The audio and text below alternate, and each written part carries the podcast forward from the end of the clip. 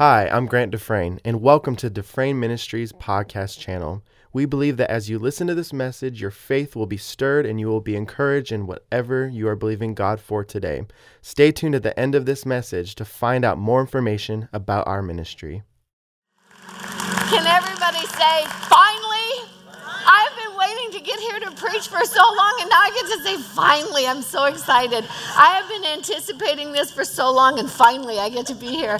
Thank you, thank you, thank you, thank you. I'm so glad you're here. I adore Nancy. I think Nancy was, I don't know, barely out of her teens, maybe still in her teens when I first met her, and about 20. So she was a baby. She's still a baby. She still looks like exactly the same. And I dearly love this woman. And I told a story once that I was talking about Nancy so much that every time, no matter who I was talking to or talking about or talking with, the story would always sort of weave its way back around Nancy. And I went and I said to myself, Self, I wonder if people think Nancy's my only friend. but I get to call her my friend, and I'm honored. I adore this lady. Thank you. I brought my wingman. He's going to help me with my illustrated sermon, aren't you? I am. You are. Look at there. He said, I am. He just had a question mark at the end of it. If you all would like to be seated, I have some two things I'd like to do. First of all, Richard told me that we're live streaming, so I'm supposed to say hi, y'all, to live streaming. We're so glad you're here. Thank you for joining us on live stream. I'm not really sure what that means, but I'm so glad technology passed me by, and I'm thinking like 50,000 years ago. And if I was one of those little kids that was born in technology that can do it, I still couldn't do it. I, it just doesn't make any sense to me. When you look at the computers, the craziest thing on the planet Earth to me is a camera. How does it know what my hair looks like? How does it know what color my outfit is? And how does it know to put my face on a piece of paper? I mean, how does it know? Seriously. So if God can use technology and He can use technology for all of you, I can say, Hi there, welcome to live stream. We're glad you're here. Second of all, I got an interesting call just before I got ready to preach. Well, actually, it was a text message, and it was from a friend of mine who asked me to pray for her son who had had an injury. It was actually a head injury, and I said I would do it, and I want to do that. And it reminded me of something that I did, uh, I want to say, a couple of years ago. So, we all know we're not supposed to use our cell phones to make silly conversation in the middle of services. And I promise that's not what this is. I'm busted with this woman. I really do use my Bible on my phone. Why? Because I lose my Bible all the time. I lose my I lose my glasses. I lose I lose my cell phone. But I had a friend come up to me once and said, "Can we have a cell phone service?" I said, "Do we have cell phone service?" And I'm like, "I don't know." She said, "No, let's have a cell phone service." I said, "I don't know what you're talking about." She said at the beginning of, of the service that I was preaching, she said, Would you mind letting everybody get their cell phone out and either text somebody or videotape it or record a prayer? And when you pray, let them record it on their cell phone and have a cell phone service so they could send it to someone in the hospital or send it to one of their family members. So, right now, with Debbie's permission, uh, you got to know that if I only had one friend in the world, it'd be Nancy, but two friends, it'd be Debbie. I adore this woman.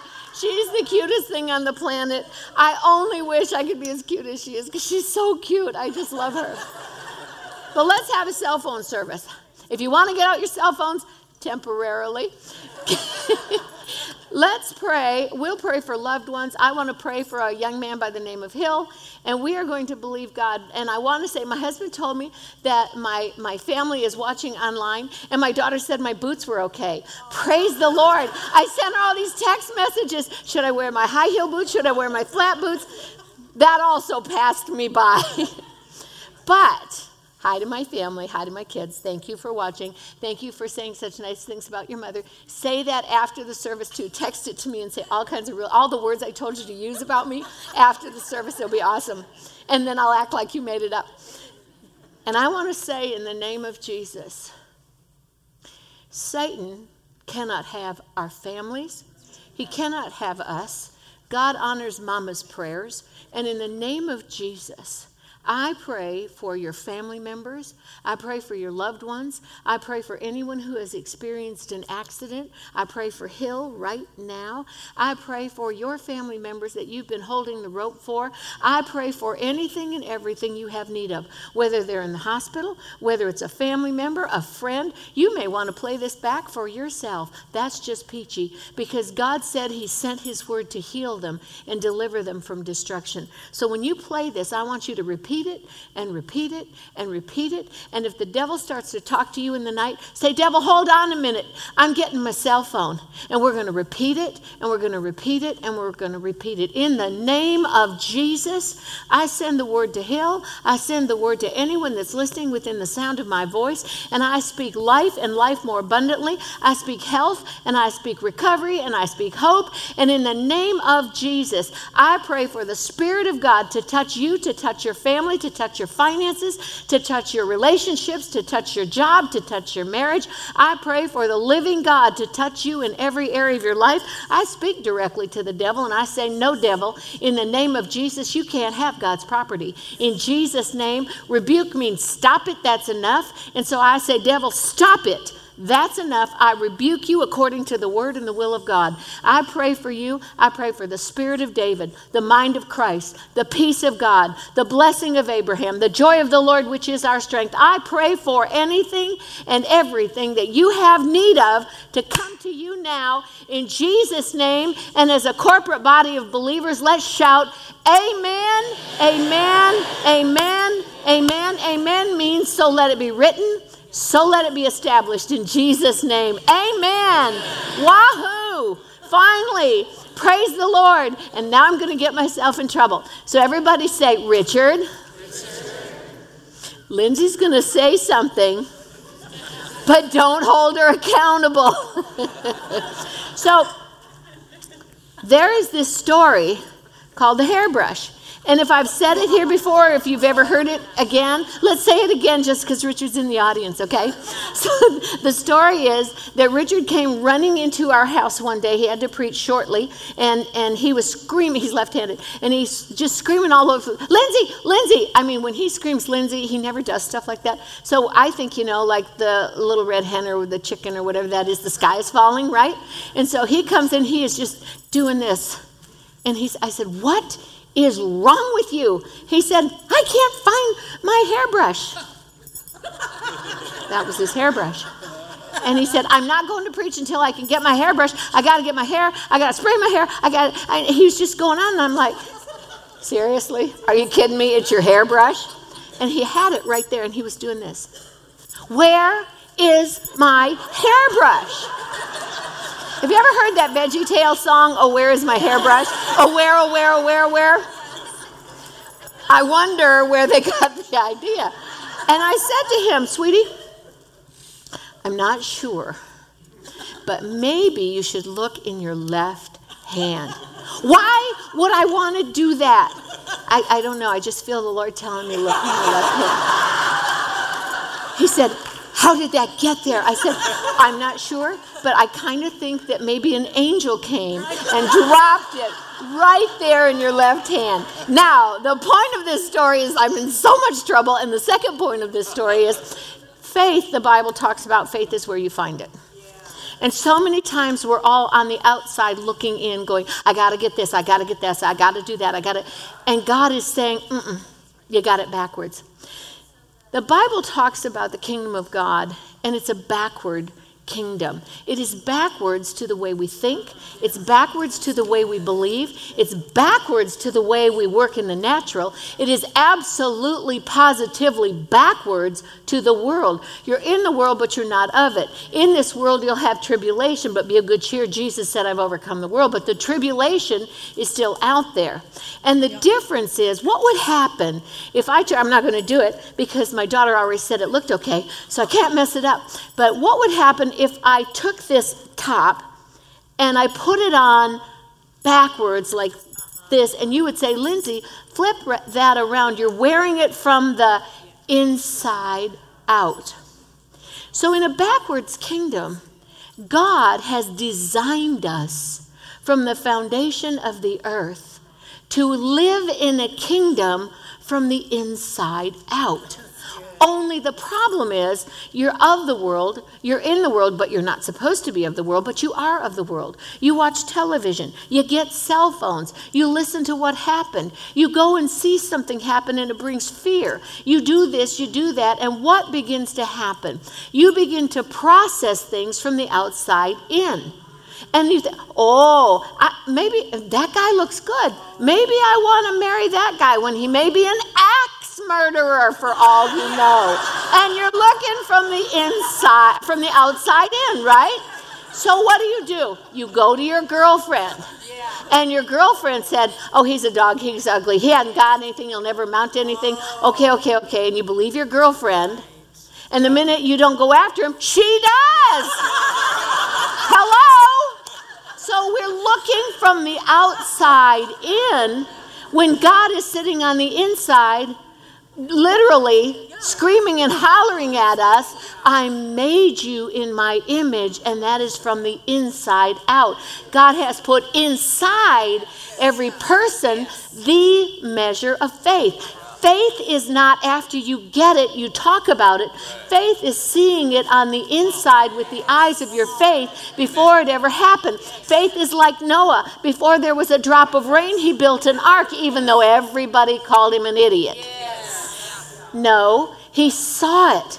How could you see rain when there was never any rain? It's just exactly like when God saw the mighty oak and we see an acorn. He saw the finished product. When we look at what Isaiah said in the Bible, when we look at what Micah said in the Bible, they were prophesying. What were they? Seers. Seers do what? They see, and then they say, and then they do. Seers see, then they say, and then they do. So, what did they see? They saw the Son of God. They saw Jesus. His name would be Wonderful, Counselor, Mighty God, Prince of Peace. And all of this was there. He, he, they saw it all. There was no Mary. There was no Joseph. There was no Jesus. There was no baby. There was no nothing. We're still talking Old Testament, Isaiah prophesying, old man with the beard saying stuff, and people thinking he's nuts.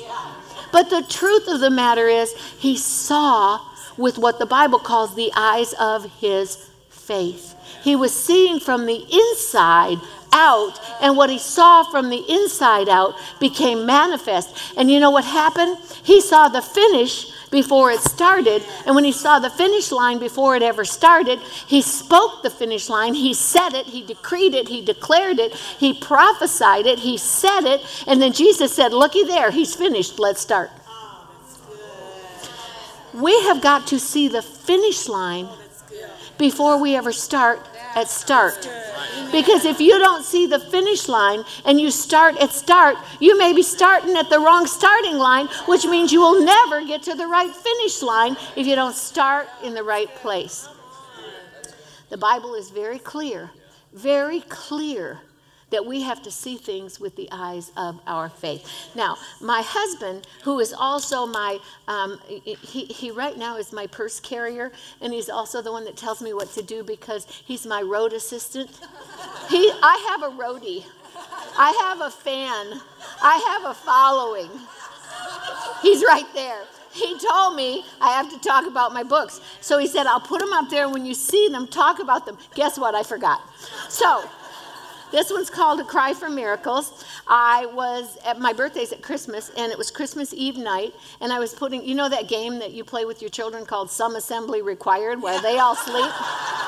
So one of us was playing Some Assembly Required, and the other one was making me a hot cup of coffee so I could still play Some Assembly Required. And all of a sudden, we were sitting, it was just about Christmas, just about midnight, and, you know, I'm ready for birthday. And all of a sudden, we hear this, and then plunk. So we looked up at the top of the stairs, and my youngest daughter was not breathing. She had flipped over, and thank God she didn't go flying down the stairs, but she fell on the top of the stairs. So Richard ran up and he picked her up, and she, all I can say is, you know what a limp dish rag looks like when it's just, and there's nothing? So he got on the phone. This is the day before cell phones. And he said, he, he grabbed the regular phone, called our doctor, and the doctor said, Is she this? Yes. Our lips blue? Yes. Is she that? Yes. Everything he said that was bad, we had to say yes. He said, Run to the hospital. I'll meet you there. He put my daughter in the car and took off. I had two other babies at home. So here I am thinking, What can I do? Now I was looking at the outside in. So I was super uber spiritual. I went upstairs. I went into my bathroom. I got near my closet. I grabbed the closet door. I slammed it real hard and I kicked the door. Great. That was awesome. The only thing I did was put a mark on the door and hurt my foot because I was operating from the outside in. And so I began to sit down, and in this little heap, I began to cry. And God said, It's all right if you cry. I thought, Oh, yay. And He said, No, no, not boohoo cry, if you cry for miracles. Boohoo cry. There's two cries in the Bible, C R Y, the word's used twice. One means battle cry, one means boohoo cry. I was boohoo crying. I had to get out of boohoo cry, see it from the inside out. We're fearfully and wonderfully made. We could speak the word of God, and my daughter is healed by the stripes that wounded Jesus. And when that happens, and I cried for miracles, by the time he got to the hospital, she was totally healed. They put her on breathing machines and did all this stuff there, totally healed. So I wrote a book called A Cry for Miracles. This one is Read, Pray, and Obey. Dr. Paul Yonggi Cho largest church in the world. In fact, you're going there next week. And uh, it's in Korea. And we talked to Dr. Cho, and he's a wonderful man. And we first met him back in the days when he said he had, was it five people in his church? And he said, Four were my family members, and one of those four was my mother in law. And apparently, she wasn't real happy with what was going on. And he said, I said, Well, how did you build the largest church in the world? And he said, It's very simple. I read, I pray, then I obey. You read the Word of God, you pray it out, and then you do it. And so this one's called Read, Pray, Read, Pray, and Obey. This one is called Overcoming Stress. This one is my favorite, least favorite, because one day while I was trying to write a stress book on stress, I was so stressed out. My daughter brought me my own manuscript. She said, Mommy, I have a gift for you. And I said, What is it? She said, Here, read your book. so I was stressed out about stress book and writing my stress book, and I was getting healed by my own stress book. So figure that one out. It's called Why Not Be Blessed Instead of Stressed? Because then we're seeing things from the inside out. This is called Put on Your Crown and Sit Down. A, a precious friend of mine was um, not even in my thought process. I was sitting in a room and I was with my husband. We were about to sign something, and the Lord said, Get up and call her. I said, Well, okie dokie. And the Lord said, Get up and call her now. And I said, Okay, in a minute. And he said, Now. You know what now means to God? That sort of means now. Now, or you're going to miss it. So I got up and I called her and I said, This may sound really weird to you. He said, I said, The Lord just spoke to me and told you, put on your crown and sit down. Take your seat of authority. Quit walking around like it's not yours. It is yours. God gave it to you. Put on your crown and sit down. The title of my message tonight is Put on Your Crown and Sit Down. Another name for that is Take Your Dominion Seat of authority. Ephesians 2 6, God has raised us up with Christ and seated with him in heavenly places. Yes, I have a crown, I have a ruler, and I have monopoly. All of them have something to do with faith. Put on your crown and sit down. You put on your crown. You sit down. You take your dominion seat of authority. All those words are action verbs. There are passive verbs and there's action verbs. And too often as Christians, we act like a passive verb when God wants us to be the action verb. And we're sitting back going, God, when are you? And God is sitting up there going, When are you? I did my part. Do yours. And we're, oh, Jesus? When are you going to come? Did that. So he isn't waiting for him to do something again. Remember, he saw the finish line. He started at start and he finished his course. Yes. And then he gave us the course to finish by starting at start. And we're sitting there going, when, I wonder when God's going to use us. Um, okay, He's already been there, done that, and given us the instruction.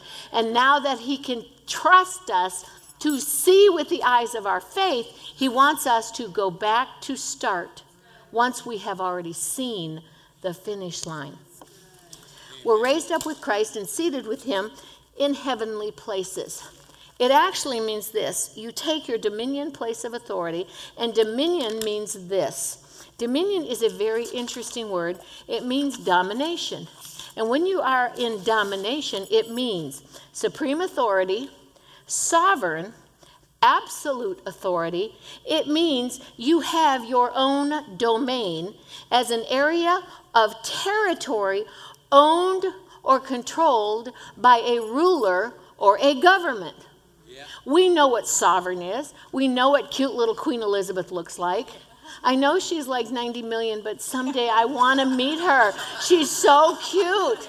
I actually think that she's, you know, I might even be taller than she is. Maybe not, but I can hope and pray. But she is so cute. And here is this woman that's about this big, and she's got a crown on her head that's like this big. And I wonder, how does she do that? Number one, how does she hold her head up? Number two, how does she not have a headache? And number three, when people see that on that tiny little woman, what do they do? They bow. They bow. She's 90 some years old. She's as big as a tiny little gnat. And yet, when people see her, they bow. With or without the crown, they bow. Why? Because she's a sovereign. And a sovereign actually means an area or a territory owned or controlled by a ruler or a government. Now, here's the deal put on your crown and sit down. Why did they do this to me? means a territory owned or ruled by someone in a government. Good night. So it's, it's the person who is the ruler and the owner, who is the sovereign. A sovereign wears a crown, and they are a ruler. Here's the deal this is a crown, and this is a ruler. God told us to put on this kind of a crown, but we're messing with this kind of a ruler. We are measuring things by the inch, by the pound, by how old we are, by how young we are. We look through the eyes as a ruler with a ruler, and our ruler says, you know what? I'm not tall enough. I'm not short enough. I don't have enough money. Maybe I'm too old. Maybe I'm too young.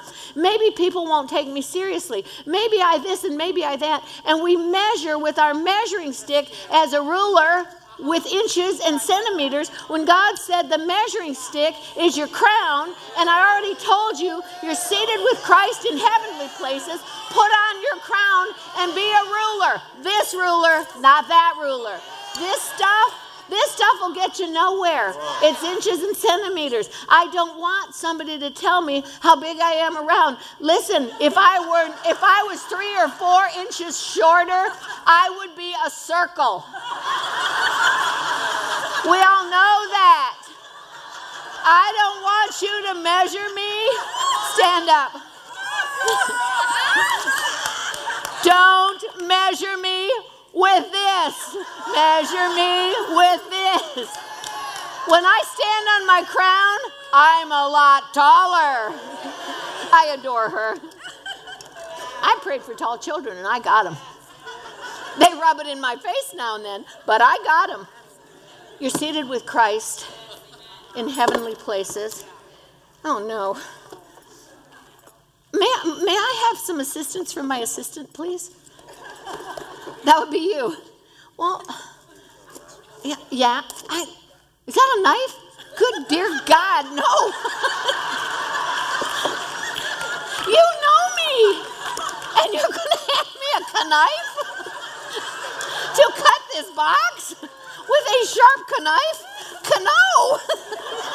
no, no, no. Mercy sakes alive. The other day at dinner last night, I think I dropped four forks, and he's going to put a sharp object in my hand. No. So, from the inside out, we're looking at things. Oh, assistant. Oh, trusted one. yes, you please. I want you to hold my Monopoly board. So, why do they do this? What happened to the little square box that you flip it open and there's a Monopoly board, for heaven's sake? Look at it first. I don't know. Prior preparation prevents poor performance. okay. So, I know, right? That wasn't me, that was the board. So, this is go. This is Mediterranean, Baltic, Oriental, Vermont, Connecticut. St. Charles, St. James, Tennessee, Kentucky, Indiana, the B&O Railroad, Waterworks, um, Marvin Gardens, Pacific Avenue Community Chest Chance, Shortline Railroad, Luxury Tax, Park Place, and Boardwalk. How many of you ever played Monopoly? How many of you ever wanted to be on Park Place and Boardwalk? And what do you want? Those little red hotels, right? We all want the red hotels. So you get out. Oh, Lord. This could be dangerous. They should, they should put warning labels on Monopoly. Okay, so, so what happens is they change these. They never used to have some of these. I want the car. Who wouldn't want the car? Don't give me that dog when I can have a car. I want a motorized vehicle. So you start here and you collect $200 as you pass go. And then you go around here and you and you land right there in Park Place and you buy Boardwalk. So if you get to buy both of them, then what do you get? With Boardwalk and Park Place, you get to put up a hotel. First, you can start with the little houses, and then if you're really rich, you can put up the hotels, right? So it's a strategy. It's a strategy. You see, we want to have Park Place and Boardwalk when we have Baltic Avenue faith and we're praying, Dear God, please let somebody land on my Baltic Avenue and I get $6 rent. you cannot win Monopoly with that silly chance. Luxury tax, why do I always land on luxury tax? It's like he must fix the board, shuffle the cards, and sneak them in there. Lindsay's going to land on luxury tax. I, am telling you, I believe he prays. I land on luxury tax. And it's now it's 100. Didn't it used to be $75? It's inflation. It's 100. I'm not kidding.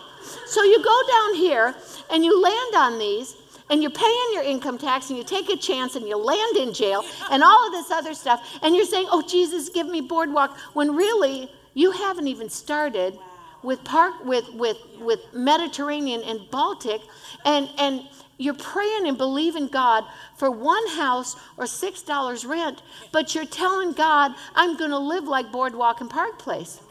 Let me tell you something, not even in this game can you do that. And if you can't do it in Monopoly, my friend, you can't do it in life. Because if you can't figure out the strategy of how to get past a $6 hotel and, and cheap rent and figure out the strategy. You know, the people that buy Baltic, then they jump over here and buy State, and then they jump over here and buy India. No, hold your money, and you buy three in a row because they're going to have to land on you, and it's doom and gloom for them. And then you put up little tiny houses, and then you put up hotels, and then you act like ownership, and you go, nah, nah, nah, nah, nah, and then they land on you. It's a strategy.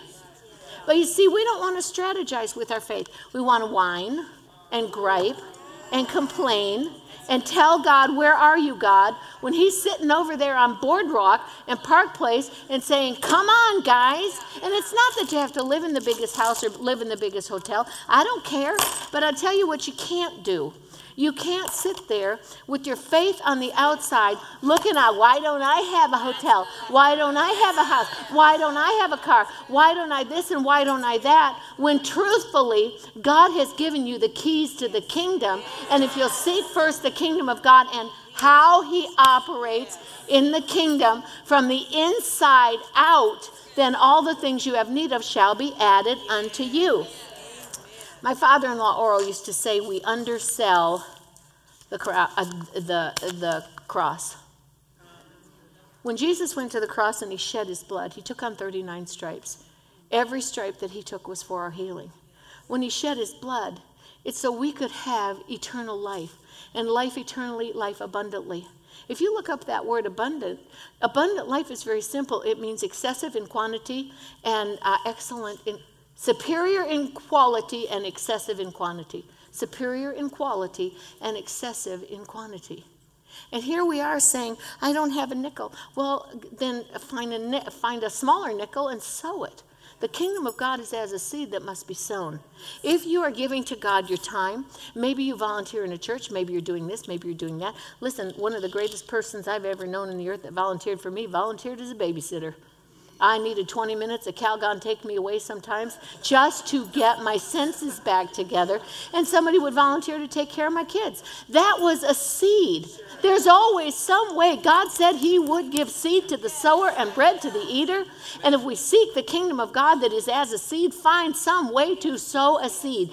Kenneth Copeland started his entire life in ministry with my father in law, Oral Roberts. And basically, what he did was he made a $10 pledge. He didn't have $10, he didn't have 10 cents, he didn't have a nickel.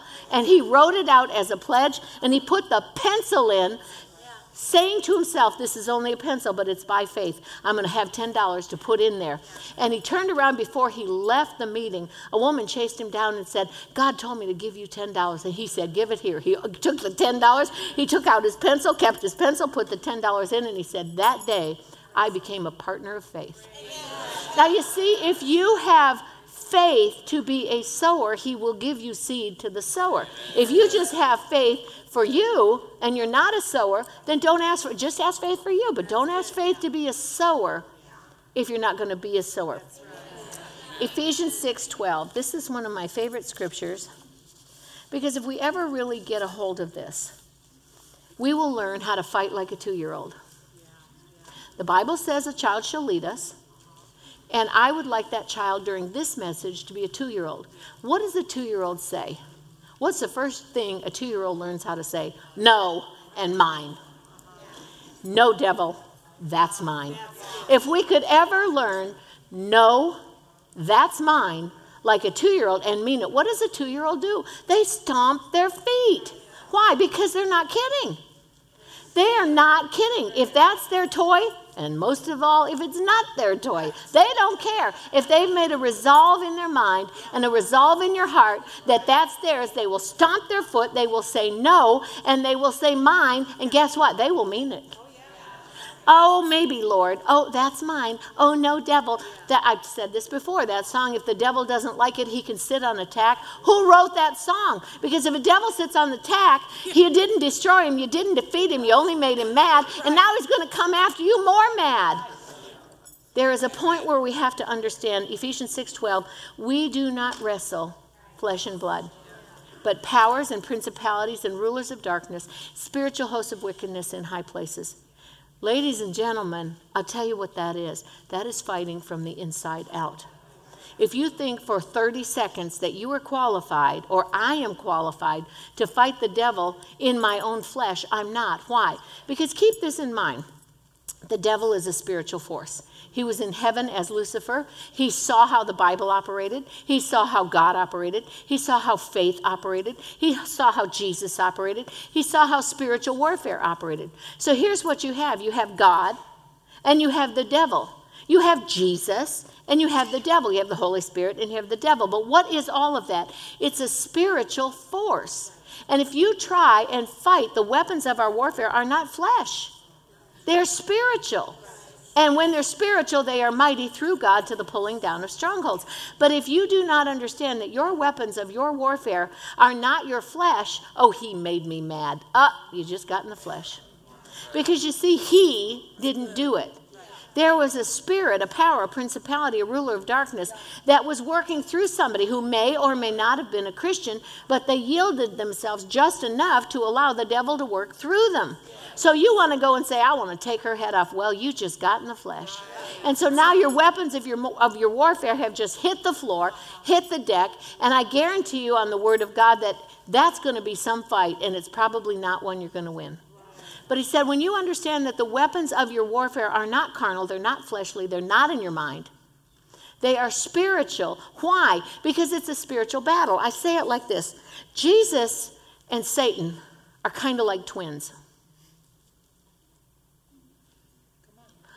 They know spiritual warfare. They were in heaven with God. They know how to use the Word of God.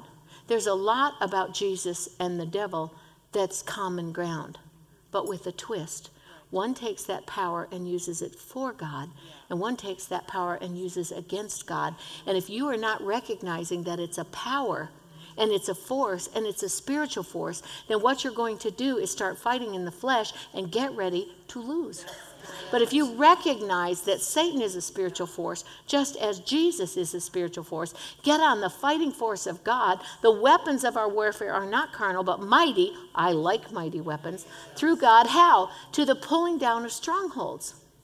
And if you want to pull down a stronghold, you're going to have to cast down imagination. What's an imagination? Well, you're made in the image of God. You're made in the imagination of God. So, what happens is you have an image, you have an imagination. Think about this. This is spiritual warfare. So, the Spirit of God is trying to tell you this, and the Spirit of the devil is trying to tell you this. Your spirit, right? Then soul, then body. You get your instructions in the spirit, you process through the soul, your mind, your will, your emotions, your intellect, and then it lands in your body. You either get sick, you get a headache, you get an ulcer, or you walk something out. You start out in the spirit, you get your instruction, you get that thought, the imagination, the image. You see something. Oh my gosh, what if my child gets in a car wreck? What if this? What if that? Oh my goodness, what if I lose my job? I just lost my job. I'll never get another job. And you're listening to the images that are being formed through spiritual warfare, through words coming in. God's over here saying, Don't believe that junk. I gave you my son Jesus. Hang on, hang on, the weapons of your warfare. But over here, Satan's doing this, and it's a spiritual tug of war. And if you let them pull you far enough, you're going to land in the mud. Simple as that. So then it gets into your soul, your mind, your will, your emotions, and then what happens? Your body carries it out. You get into anxiety. Suddenly you're having a panic attack. Suddenly you got a migraine headache. Suddenly this. And I'm not saying all of those are from that. But I'm saying suddenly what you heard in the spirit, if it's not processed through the eyes of your faith, and you begin to try and process it in the fleshly soul realm, without the renewing of your mind daily with the Word of God, then your body is going to carry out something you probably aren't going to like. So, how do you tell the difference? God talks like He writes and he writes like he talks. Yes, Satan knows the word. Don't kid yourself. But when you want to find the final outcome of the worst enemy you'll ever have and the best friend you'll ever have, and you think they sound alike, get in the word because God talks like he writes and he writes like he talks. There is no mass confusion in any way. So if we're willing to separate that, think about this. Think about Delilah and think about Esther. Once again, they're like identical twins, sort of. They both had a cause. They both were willing to die for their cause. They both were willing to do what it takes to get the cause done. They both had a mission. They both had to get the eye of a man. And one did it to bring down the kingdom of God, and one did it to lift up the kingdom of God. But if you're sitting back saying, I don't know which voice it is, get in the Word. God writes like He talks, and He talks like He writes. And what you have to do is make a discernment how am I going to fight this battle? Oh, that's real simple from the inside out. If I start fighting it from the outside in, first of all, if I try and get in the flesh, dear God, that's all I have to say about that one. We have to see that we are made in the image of God. We are of God, little children. You are of God, little children. 1 John 4 4. And greater is he that is in you than he that is in the world. That means you are of, of God, means of the characteristic and nature of God. And what that means is, in a sense, you're a clone of God. Because anything God put within God's confines, when He fearfully and wonderfully made you in His image, in His imagination, then when He birthed you in the earth, very simply, He put all the stuff from God into you, and that's why you are of God, little children. The other day, I took a DNA test. I found out something very interesting. You want to know what my father's name is? His name is God.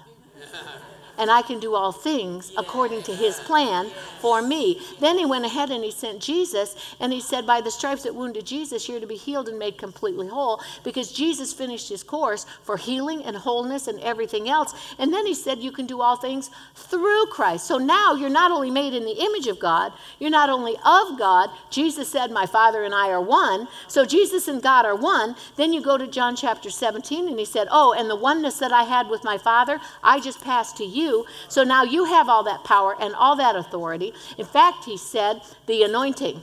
What is the anointing? The anointing is burden removing, yoke destroying power of God, but it's also the power and presence of God. For what? For anything and everything you have need of. So while you're sitting there with all this power, you are in the imagination of God. Then He put you into the earth, and then He filled you full of God, every bit of God. Then He said, and, oh, by the way, I gave to every person the measure of faith. And by the more you hear the word of God, the more you develop your faith. As you develop your faith, you develop from the inside out, and you can do all things through Christ who gives you strength. However, if you don't know who you are and you don't know where you came from, you will not know where you're going. You are of God, little children.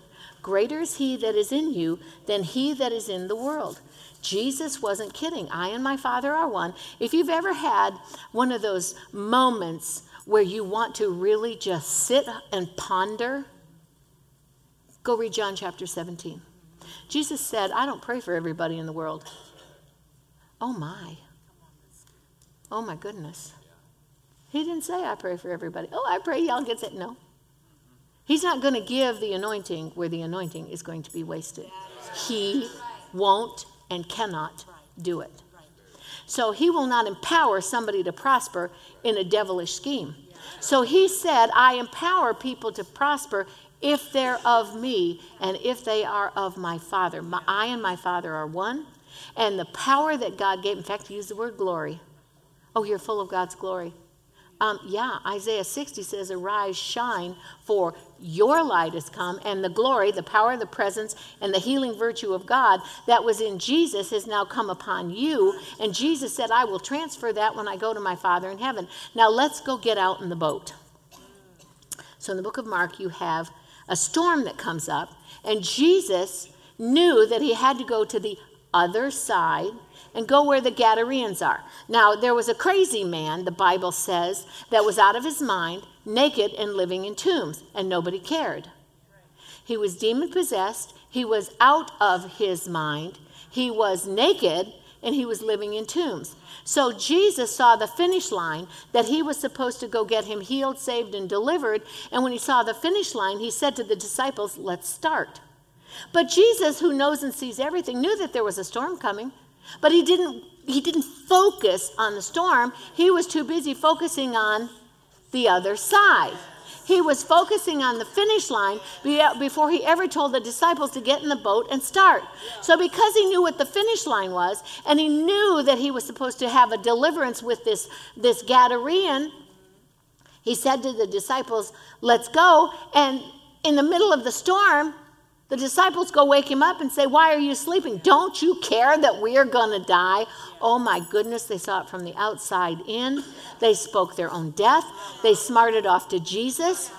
And then they said, Don't you care? This is the Son of God that's going to lay down his life for us, who came from heaven, walls made out of jasper, gates made out of pearl, streets made out of gold. And, and he's going to go to the cross and do what no man has ever done for me or ever will do for me. No man has ever done for humanity or will ever, thank God, do again for humanity. Thank God, Jesus only had to go to the cross once. And they said, Don't you even care? Oh, if I was in the boat with Jesus, that would not be the thing coming out of my mouth. I might be saying, Lord, save me, but I wouldn't be saying, Don't you even care? Don't smart off to the one who can save you. Lesson one so he speaks to the winds and waves and he says, Peace be still, but then he didn't stop. For the sake of the disciples, I bet they wished he'd stopped because he did not. He said, Listen here, you could have done this. Where is your faith? When he said, Where is your faith? that means they lost it, they threw it away, they forgot about it, or something. But he had given to every person the measure of faith, and now he said, Where's yours? And why did he say you could have done this? What was he trying to get across? Listen, the boat stopped rocking, the sea stopped tossing, they get over to the other side, the Gadarean gets healed, and, eh, you know, happy ending. No. The reason he said, Where's your faith? You could have done this, is he knew that he only had 33 years on earth. His time was coming short. 33. That's what I said. Three years in his ministry, 33 years on earth. He, did I say that right? I don't involve. 33? See, she's my friend.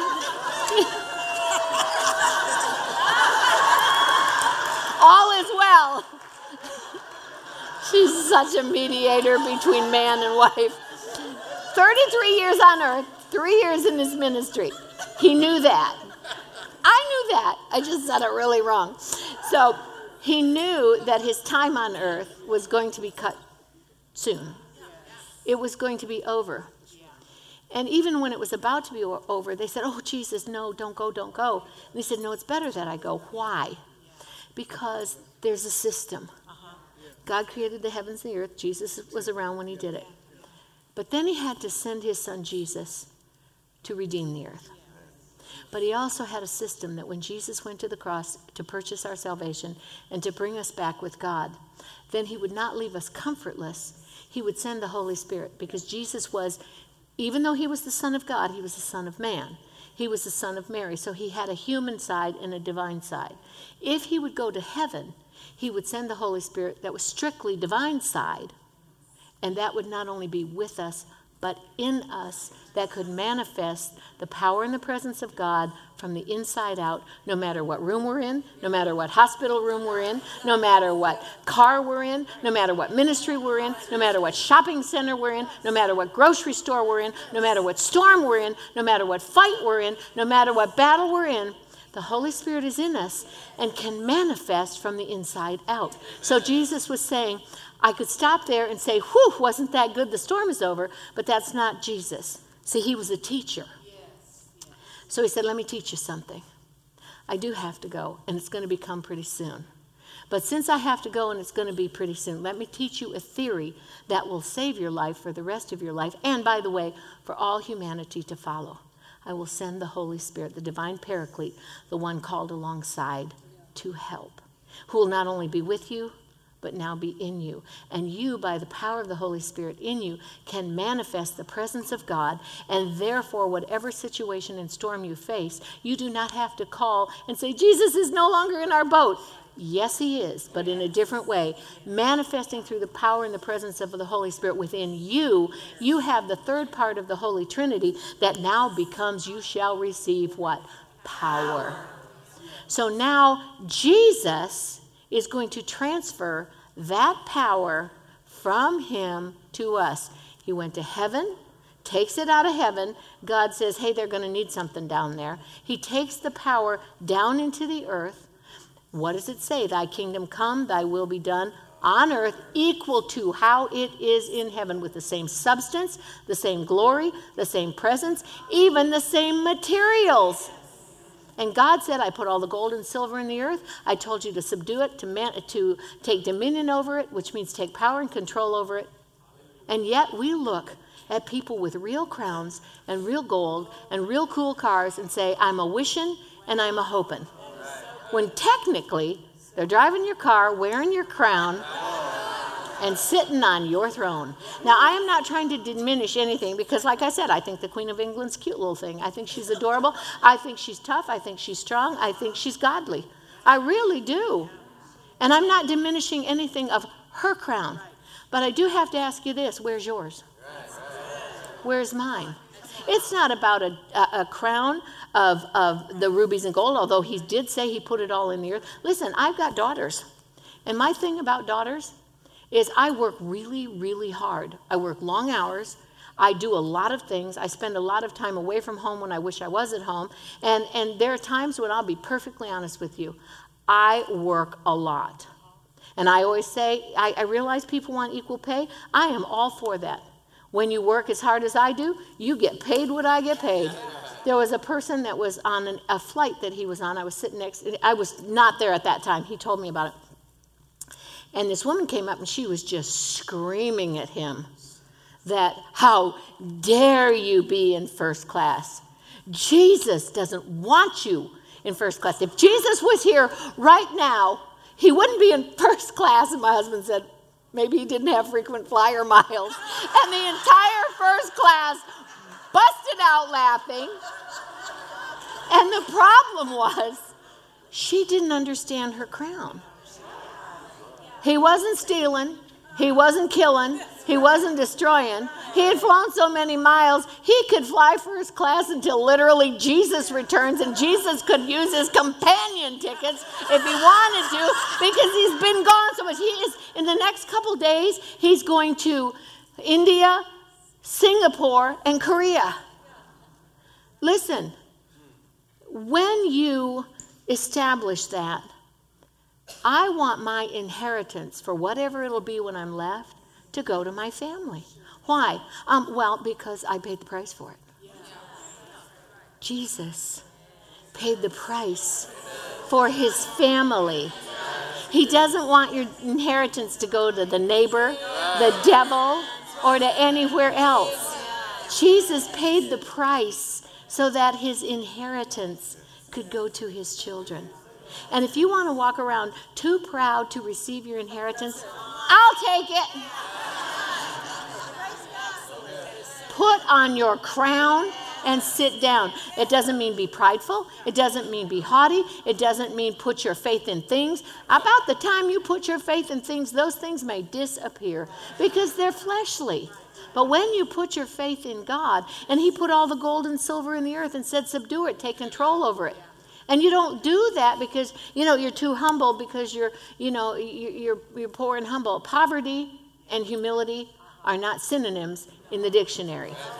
Oh, well, the meek shall inherit the earth. Yes, meek and weak are not synonyms in the dictionary. God gave us power to get wealth. The Bible said that. I didn't write it. We do have to give him the tithe 10%. Why? Well, because for some odd reason, 10% is translated in Hebrew as increase. I didn't write it, I just obey it.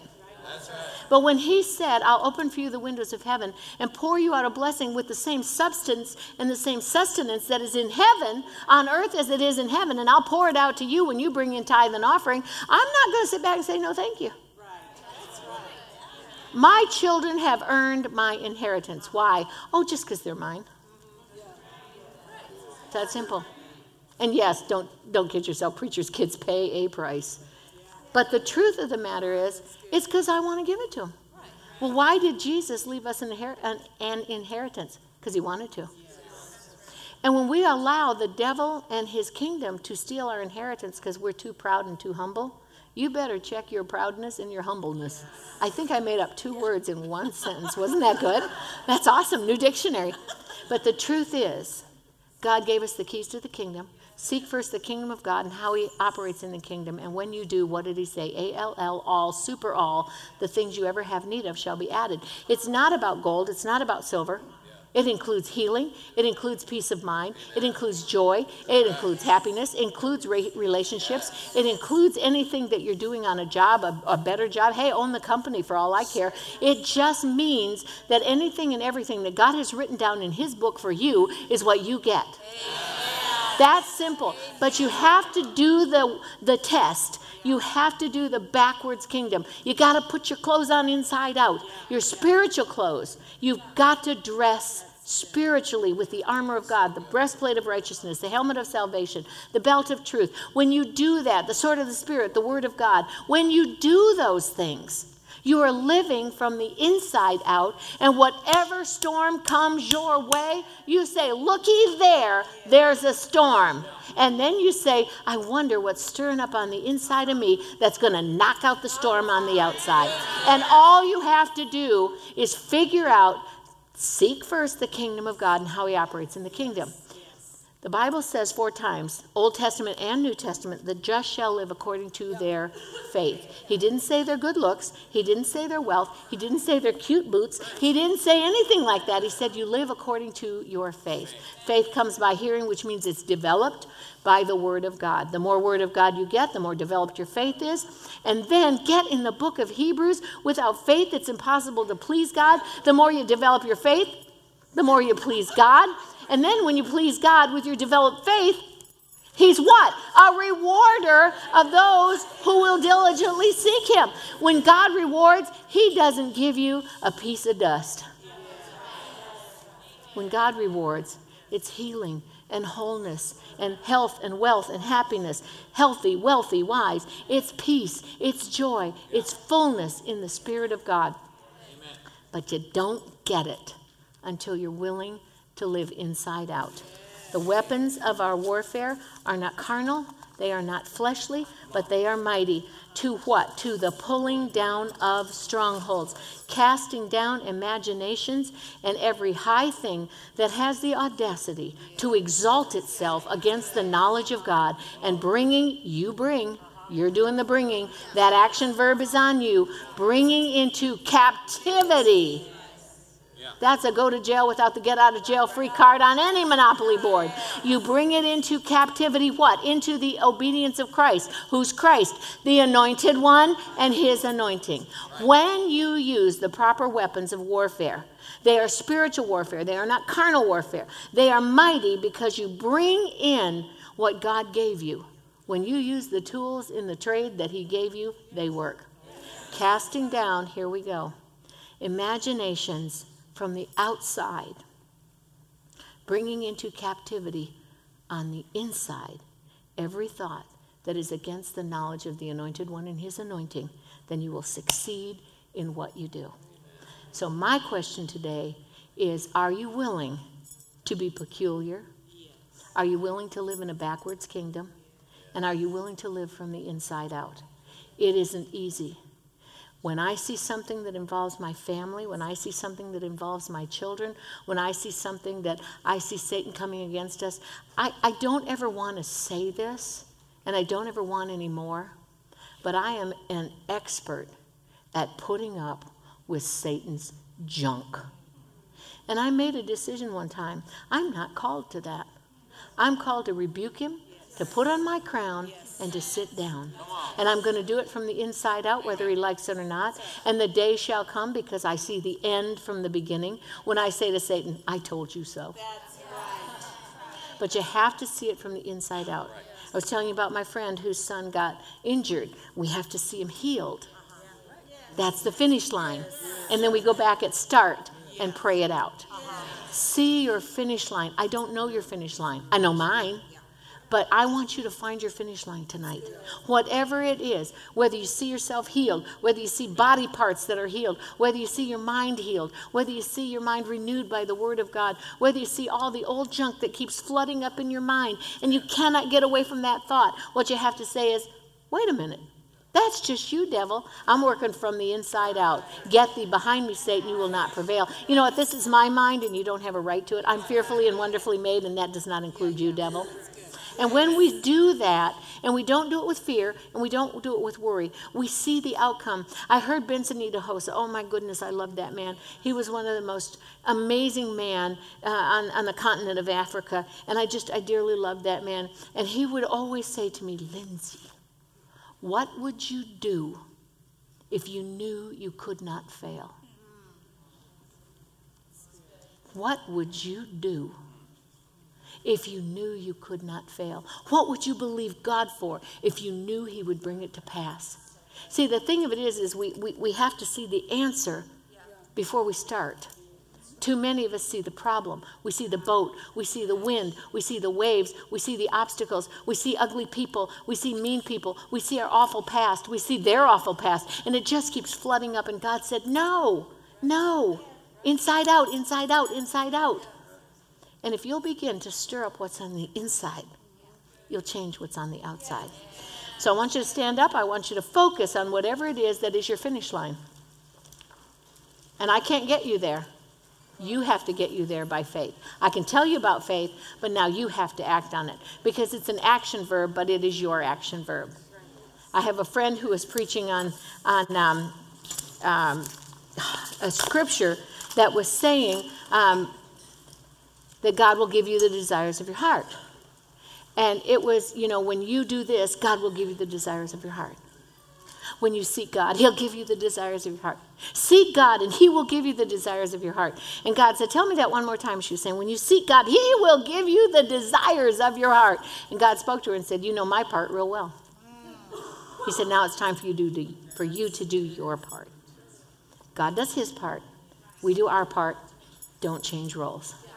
Father God, in the name of Jesus, right now, no more excuses. No more excuses. And again, no more excuses. Father God, right now we change directions, we change locations. we change and we see things from the inside out. We change the way we look at things. We look through the eyes of faith. And we begin to see ourselves as successful. We begin to see ourselves as healed. We begin to see ourselves as whole. We begin to see ourselves as prosperous. We begin to see ourselves as the head and not the tail, above and not beneath. We see ourselves as the lender and not the borrower. We see ourselves totally and completely redeemed. We see ourselves with the perfect job. We see ourselves with the perfect relationship. We see ourselves with anything and everything my Father God ordained for us to have and Jesus purchased on the cross. Lord God, right now in the name of Jesus, as we stir up our most holy faith, as we begin, if you pray in the Spirit, begin to pray in the Spirit now and begin to start manifesting that from the inside out. Begin to manifest it from the inside out. I mean, really begin to manifest it from the inside out. And as you begin to talk to yourself and you begin to talk to God through the Holy Spirit, I want you to talk to Him, have a conversation with Him. Begin to talk to Him that this may be the conversation of your life. Start stirring up your most holy faith. Stir up the spirit within you. Stir up what you're saying. Listen to what God is telling you. And as you're stirring it up, let God give you an idea. Let God give you a thought. Let God give you a vision. Let God show you a change of direction. Let God wiggle you around from the left to the right or from the right to the left. Let God see you the way He sees you and show you how He sees you. You may see yourself as a failure, but how does God see you? You may see yourself as poverty stricken. How does God see you? You may see yourself as unemployed, but how does God see you? Let Him have the opportunity right now, through the eyes of your faith, connect heaven to earth right now. Connect heaven to earth right now. Connect heaven to earth right now and listen and learn and see from the inside what God is saying to you so that you can bring it to the outside in the name of Jesus. Can you pray right now? Would you do me a favor? Begin to stir it up, and I want you to see it with your eyes of your faith. I don't want you to tell your neighbor unless you're married to your neighbor, or tell somebody unless they believe your vision. Don't mess that up.